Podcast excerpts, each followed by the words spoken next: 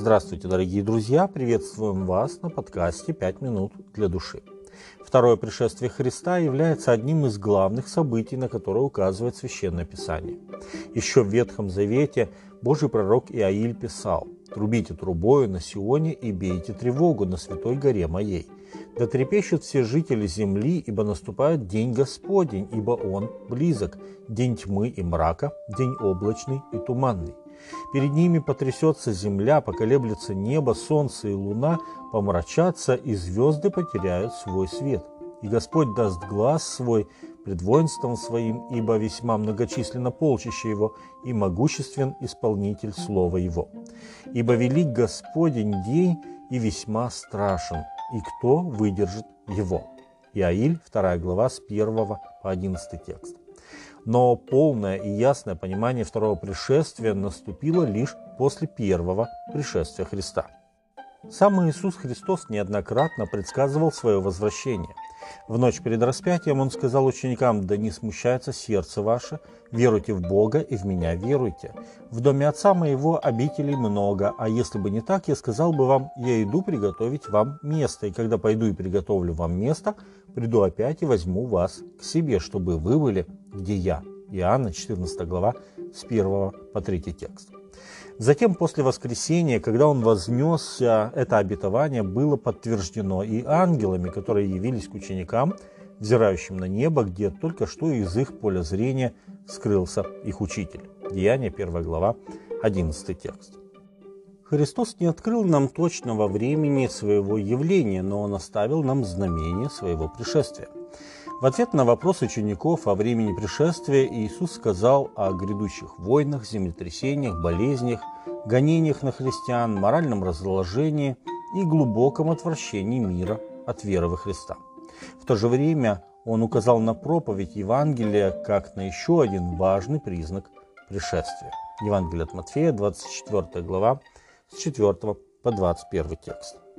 Книга Откровения говорит нам, что в самый мрачный момент истории Земли, во время всеобъемлющего землетрясения, явится Христос. Каждое око увидит владыку жизни, сходящего на облаках небесных. На этот раз он приходит не как муж скорбей, но как победитель, чтобы взять своих. Вместо тернового венца на нем венец славы, а на одежде и на бедре его написано имя – «Царь царей и Господь господствующих. Откровение 19 глава, 12 и 16 текст. При его пришествии великое отчаяние охватывает тех, кто отказался признать Иисуса своим Спасителем и Господом и отверг требования Его закона в своей жизни. Ничто так не заставляет отвергнувших Его благодать чувствовать свою вину, как голос, который некогда терпеливо их звал. «Обратитесь, обратитесь от злых путей ваших, для чего умирать вам». Иезекииля, 33 глава, 11 текст.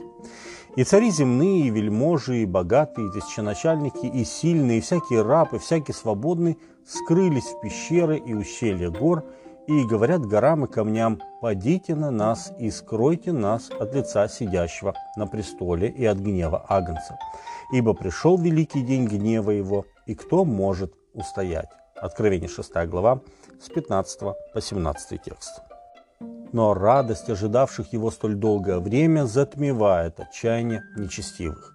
Пришествие Искупителя завершает многострадальную историю Божьего народа. Это торжественный час избавления. С глубочайшим благоговением и трепетом они восклицают «Вот Он, Бог наш, на Него мы уповали, и Он спас нас. Сей есть Господь, на Него уповали мы, возрадуемся и возвеселимся во спасении Его». Исайя 25 глава, 9 текст. Второе пришествие Христа – блаженное упование Церкви и кульминация нашего спасения. Пришествие Спасителя будет буквальным, личностным и видимым всему миру. При его возвращении умершие праведные будут воскрешены и вместе с праведными, оставшимися в живых, будут обличены славой и восхищены на небо. Нечестивых же постигнет погибель почти полное исполнение большинства пророчеств и само состояние нашего мира свидетельствуют о том, что пришествие Иисуса Христа на самом деле очень близко. Время этого события нам не открыто, и потому нам стоит быть всегда готовыми, что Христос может прийти в любой момент. С вами были «Пять минут для души» и пастор Александр Громоздинов.